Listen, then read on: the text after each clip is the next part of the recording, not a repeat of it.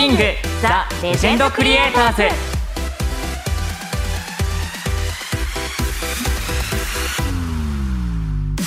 皆さんこんにちは。ムテキングザ・ダンシングヒーロー。無敵役の真城健太郎です。皆さんこんにちは。ナオミ役の田所あずさです。ムテキングザ・レジェンドクリエイターズこの番組はアニメ界のレジェンドをゲストにお迎えして日本のアニメの歴史を深掘りしていくラジオです。そして同時にテレビアニメムテキングザ・ダンシングヒーローの楽しさをお伝えしていきます。はい。ではまずメールの紹介からいきたいと思います。お願いします。ラジオネームダイスキングさん。うん。ありがとうございます。ありがとうございます、えーコロワーズ白犬こんばんは。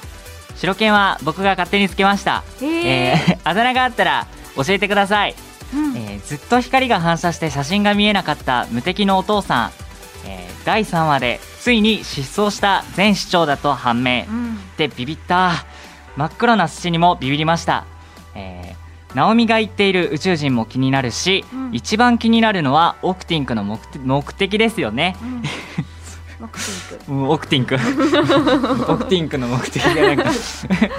人を溶かして一体何がしたいのか、うん。えー今後の展開が楽しみですということで、いうん。やそうですよね確かに。確かにな謎がねどんどんどんどん広がっていってる感じがねうん。するよね。確かにナオミが言ってる宇宙人、うん。気になりますよねこそこうなんです。ずっと訴えてるのに誰も信じてくれない。いやわかる。そこにちゃんとした真実があるのか、ねなどうなのか。どうなのか。それはちょっと確認していただいてってところなんですすけね。ど、あと真白くんの確かにあだ名とかってまだできてないの、ないですね。特に。白犬白犬はどうですか？なんかなんかあの某マッケンさんになんか似てるような気が。え誰、マッケンユーさんみたいな。マッケンみたいな。感じになってるえ？なんかなんか騎士官みたいピンとこなないよ。あピンとこない。あれ？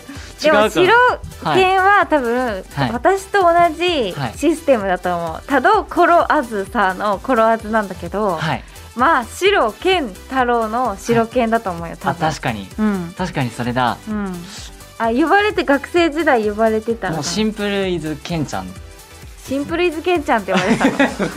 シンプルイズケンちゃんい長や違うケンちゃん。ケンちゃんって言われてましたずっと。ケンちゃんケンちゃんですって言われてて。そうなんだ。はい。でも名字のが珍しいからうん。名字から言ったらいいなと思ったけどね。真白くんって珍しいですよね。ケンタロウは多分あの声優さん他にもいらっしゃるんで。確かにうんいいますよね、上の方が確かにうんいいのかもしれないっていうと。ころじゃあこれは引き続き募集ということではい。まだ決めません。はい。よろしくお願いしおます。願いしますというわけでまだまだメール募集していますのでよろしくお願いします。お願いします。ではこれからの時間僕たちと一緒にラジオで踊りましょう。ムテキングザ・レジェンドクリエイターズ。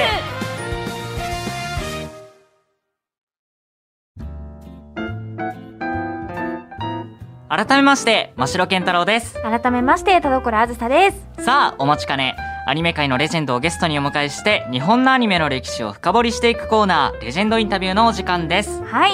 えーまた、えー日本放送の吉田アナウンサーと、えー僕の二人でお話を伺いました、うん。今回は漫画家でありタツノコプロの創設者であり数々の名作を生み出してきたアニメクリエイターでもある栗一平さんの最終回です。あー最終回いや最終回ですよ、うん。ついにうん。ここで、ムテキングの話おがやっーと待ってました、来るということで、うん。そこのお話注目して聞いていきたいと思います、はい。えーそれではお聞きください。レジェンドインタビュー栗一平編です。どうぞ。日本のアニメの歴史を作り上げてこられたレジェンドの方に、歩んでこられたその歴史をお伺いして、日本のアニメを知ろうというコーナーですが、はい。まあ前回はもう、どちらかというと世界制覇しちゃったみたいな そんな感じでしたよね感じまで行ってしまいました。はいえーレジェンドインタビュー、今回のゲストは、アニメクリエイターの栗一平さんです栗です。どうぞよろしく。今日もよろしくお願いいたしますよ。ろしくお願いしますあまたの名作のお話をお伺いして、やっとムテキングにたどり着きました。ムテキングだと、えー、栗先生は、えー企画、プロデューサー、キャラクターデザイン。もう本当、なんか、ほとんどのことに関わっていらっしゃる気がするんですが、はじめこれはどこから企画は始まったんですか？いえ、別に企画というのは、はい。何かないかというところから、全く無からですね。無から。ええ無から始めたんです。何でもそうですけれども。はい。このムテキングも無から始めて、それでなんか今までなかったことをやろうと。いい企画が出ませんかということで企画会議を開きますね。はい。それでいろいろな出し合ってですね、でそそれでまとめていくいくいいって出来上がっていくんです。ムテキング、当時子供でリアルタイムで見てましたけど、改めて斬新だなって思うんですね。まず、舞台がとてもアメリカ西海岸チック。あの、これは栗先生が出されたアイデアなんですか？うんそうですね。あの、僕がですね、たまたまロスへ用事で行ったことがあるんですね。はい。で、夏でしたけれども、あのロスっていうのはなんか暑いとこでしょ？あの夏は。まあまあ、あの、ムシムシはしてないんですけどね、もう、よもう40度近いぐらいの暑いところで。で、もの、ところが、あの、ロスの人たちは、若者はですね、あの、非常に開放的で、ウェイトレスでもね、ウェイターでもみんな、はあの、ジーパンをこうちぎってね、うん。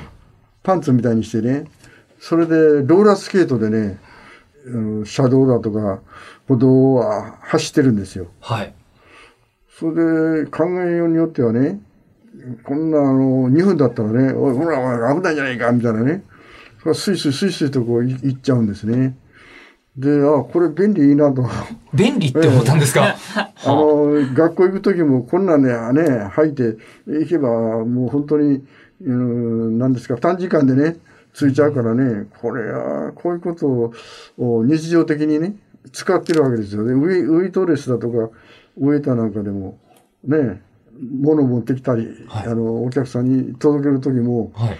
あの、カウンターの方からずっとねはい、ローラースケートで来てね、本当にいたんですか？そういうえ？そういうウェイターさん、ウェイトレスさんがいたんですね。いいたんですいたんですね。今、今はどうかわからないですけどね。そうですね。危ないからね。ねはでそれはあのなんていうんですかねあこれ便利いいなと、あ。うん。まあ、別にこうななんだこのとは思わないで僕なんかは合理的だなと、あ本当開放的でうん。あのロロサンロスらしいなみたいな、そういう印象がありましたね。じゃあ、ムテキングにローラースケートで動いてもらおうと。ええでローラースケートっていうのはやっぱりあのその頃ねローラースケートブームに近かったかなあのさスケボースケボーっていうのありますね、はいはい。あれもそうだしローラースケートもねああいうね道路をすべ滑ってあの遊ぶというそれを日常的にねあの使ってるのはロスの人たちだなと若者若者だなと思いました。じゃあもうそれは、あの、アニメにしたら、きっと明るく楽しいものがでそういうこ。とですね。それでね、あの頃のイメージもちょっとロスっぽくね、してある。まあ無国籍になってますけども、あの我々にしてはね、街もね。だけどあれ、なんとなくロスのイメージなんです。ヨンフランシスコって言ってんだよね。これがもう逆に、なんて言うんだろう。すごい、すごいギャグっぽくていいなと思ったんです。ええ当時も。で、さらに、あの、その、ムテキングが、ローラースケートを履いたヒーロー。この楽しさわかるんですけど、あの、攻めてくる敵が、あの、タコベーダーですよね。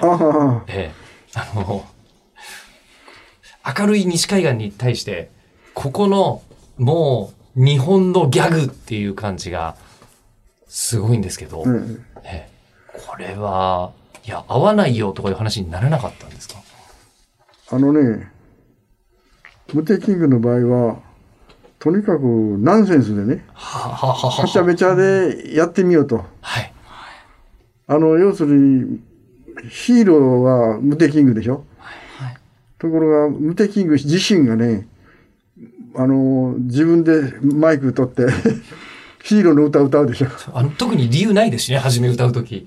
いきなり歌い出すもん。ええそうそう、そうなんです。はい。そういうことをナンセンスとしてね、はい。捉えると、今までなかったんじゃないか。な、なんか、みたいな話ですよ。あるもないもね、おかしいのはおかしいんだけども、そういうね、ナンセンスをね、探り当ててね、やってたんですけどね。じゃあ、かっこいいヒーローが戦う相手が、黒ダコブラザーズでも、そうそうなんです。いいだろうとんそれでね、なんていうんですかね、もう銃奔放にね、これはキャラクターもね、もう、デフルミでっていうか、本当にアニメらしいね、キャラクターを作ってね、もう銃奔放にやろうということで、黒ダコブラザーズだとか、ああいうのがで生まれたんですよ。で、あの、もう、えあの時は大平徹さんをはじめ、えええあの、声優さんたちが、はい。まあ、あれ、元のね、あの、ムテキング見たよね。はい。あの、声優さんたちの大暴れもすごくない？いや、すごいですよ。本当に。いや、なん、な、なんでですかね。あ、そう、そういう、なんでやり方もあるんだ、みたいな。まずそんなことしていいんだって思っちゃうもんよね。はい。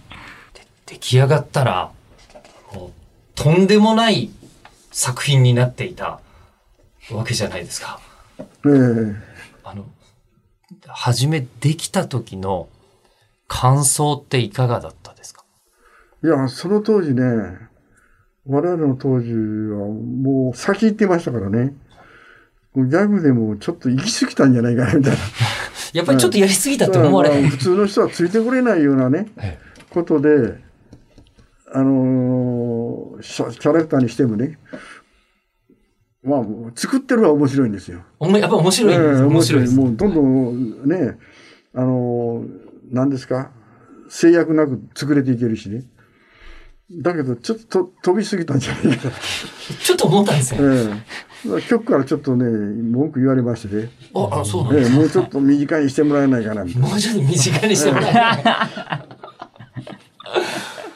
あいやただね、40年経った今でも、僕の記憶に強く残っていたんですね。あええ。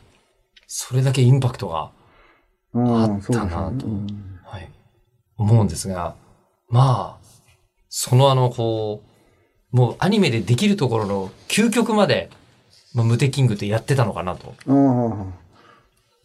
思うんですけど、その後、あの、タツノコプロを、栗先生は一回出られるんですよね。あそういう時代、はい。これは、あの、もう、アニメのお仕事いっぱいあったと思うんですけど、なぜ卒業されたんですか？いや、それはもう、僕一人の仕事で、まあ言うならば贅沢な話ですよ。一人でそ創作活動でもしたいなと。要するに好きな絵をブラブラとしでもいいから描きたいなということで、自分のわがままみたいなところでやめちゃったんです。それまで普通のね、経営者の方の何倍も、もう努力されてますから、もう、その道を行かれてもどなたも文句ないんじゃないかと思うんですけど。ええ、まあ、あの、後継いでくれる人もね、しっかりしてる人がね、あの、何ですか、絵を描ける人はいいなかったんですけれども、その管理する人がね、まあ、いましたから、おお任せして、引退させてもらいました。まあ、引退したのは経営者の方で、クリエイターとしてはよりそこで、また拍車がかかるわけだと思うんですが、いや、あのね、はい。まあ、それはありますけども、やっぱり、ちょっとこう、肩の荷が抜けたみたいなね、しばらくは。はい。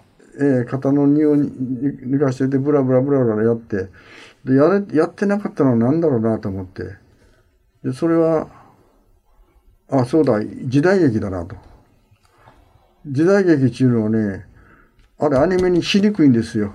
あ、そうなんですか、ええあ時代劇は。はいということはね、日本の、ま、あの、要するに、日本からややるアニメーションの枚数、あの、枚数ですね。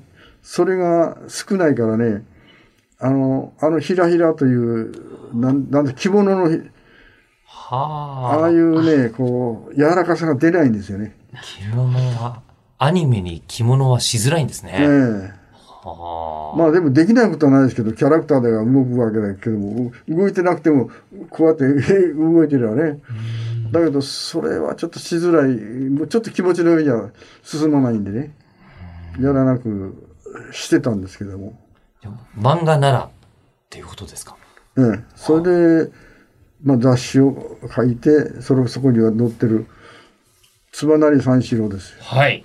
つばなり三四郎じゃない、けあの、ケンシロウ。はいそれ、それですね。はい。それを書いて、もう本本になったんですけどね。このイラストを見てどう思う？かっかっこいいでしょ。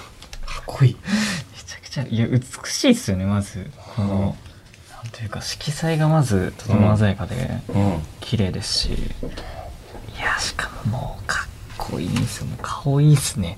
うん顔ももう、すっごいかっこいいし。これあの、うん今でも、あの、こう、デジタルではなく、アナログでお書きになってるんですか？もちろん。もちろんうん。いいアナログでアナログ、だからあの、絵は描いてくれませんから。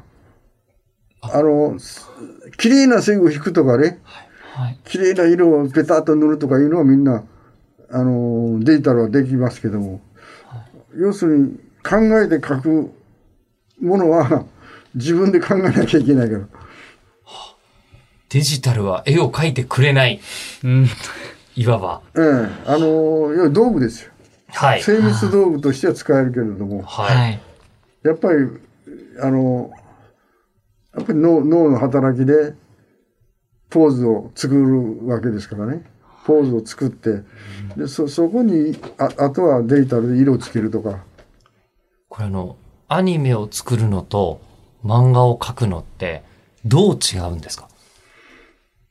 いや僕なんかはね、そんなアニアニメは関係ないんですよ。クリエイターとして動かすわけは、動かすのは、それは次の次ぐらいの人が動かしていくわけですからね。だから、あの、絵としてアニメも通用するし、一枚の絵としても僕なんかは使えると。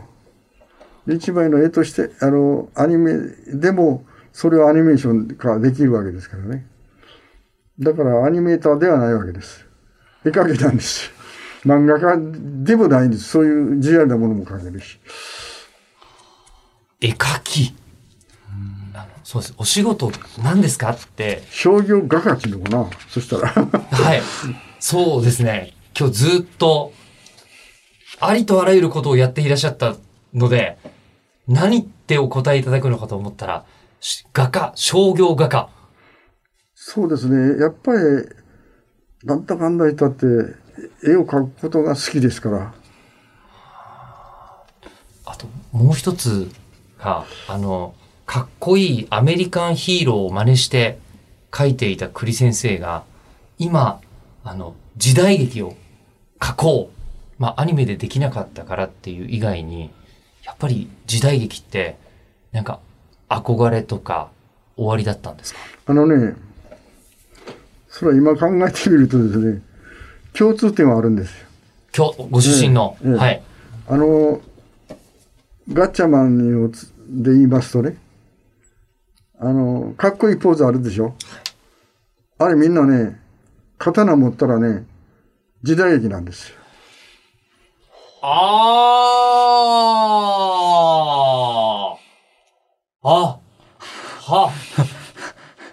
ああの、時代劇も、あの、なんですか、当時はアメリカに憧れたけども、やっぱりかっこいいんだよねって思ってらっしゃった。時代劇そのものも、昔僕よく見たんだけれども、あの、片岡千恵蔵だとかね、大川橋蔵とか金之助、ご存知でしょ？はい。そういうのね、やっぱりこかっこいいんですよね。はカーッとあ。さあね、こうやってたらね、例えばですよ、みこれをね、はい投げるもの持たすと、手裏剣ですか？手裏うん、あの、時代劇のポーズなんです、これね。はあ。今もちょっと右半身になって、右手をこう持ったシーンが、確かに、あの、ガッチャマンなんですけど、絵としては時代劇なんそうですそうなんです。形をパッとこう足をクッとこうね腰を腰が入ってすあのやってるのもあれやっぱり時代劇もみんな腰が入ってあ着物になるだけですよ。はあ。着物を着てない時代劇がガッチャマンなのかな。まあポーズはねポーズはそうですよね。何でも一つの形として。っぱり時代劇と通じてますよね。はあ。いや、じゃあもう、そのかっこいいポーズのイメージが、栗先生の頭の中にはいっぱい記憶されている。うーんまあそうなっちゃうんですよね結局。かっこいいということは時代劇でもやっぱりかっこいいのはかっこいいんですよ。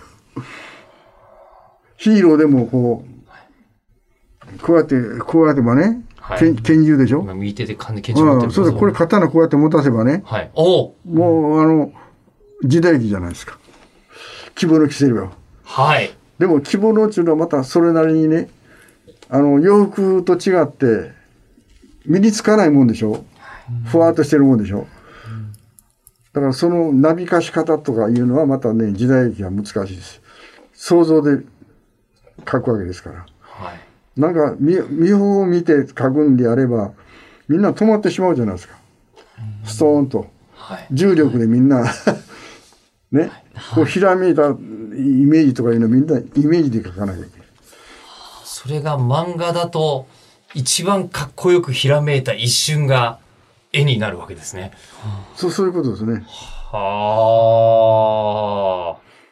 で、動いてなきゃかっこよくないことってあるでしょ？でで、こうやって見てやれば、よく、おあの、引力でみんな止まっちゃうじゃないですか。そうですね。あの、構えのシーンはもう下に垂れてるだけですね。それも、それでもねそれで、もはいひらめかないでストーンと。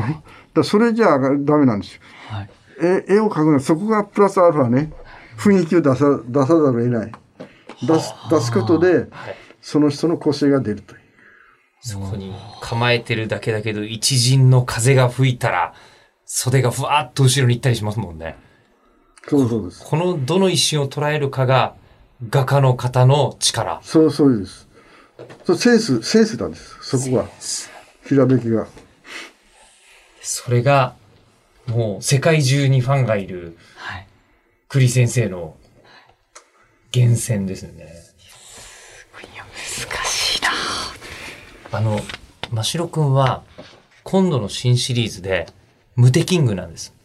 無敵ング役をやらせていただいてます。ああ、そうですか。あの、かっこよくなきゃいけない時もあるね。これは。そうですよね。ねいや時代劇が裏にあったの僕すごいなって。時代劇見たことある？時代劇地下で見たことないですね。こうテレビとかでやってるのはもちろん見たことありますけど。舞台の時代劇とかないよね。はいそうだよね。はいすごいなこれ一から剣道とか習う、今から。いや、習ってみようかなっていう。はい。という、もうため息しか出ないお話でしたけども、いや、3回にわたって、栗一平先生、どうもありがとうございましたありが。とうございまどうした。もどうも。レジェンドインタビュー、まだまだ続きます。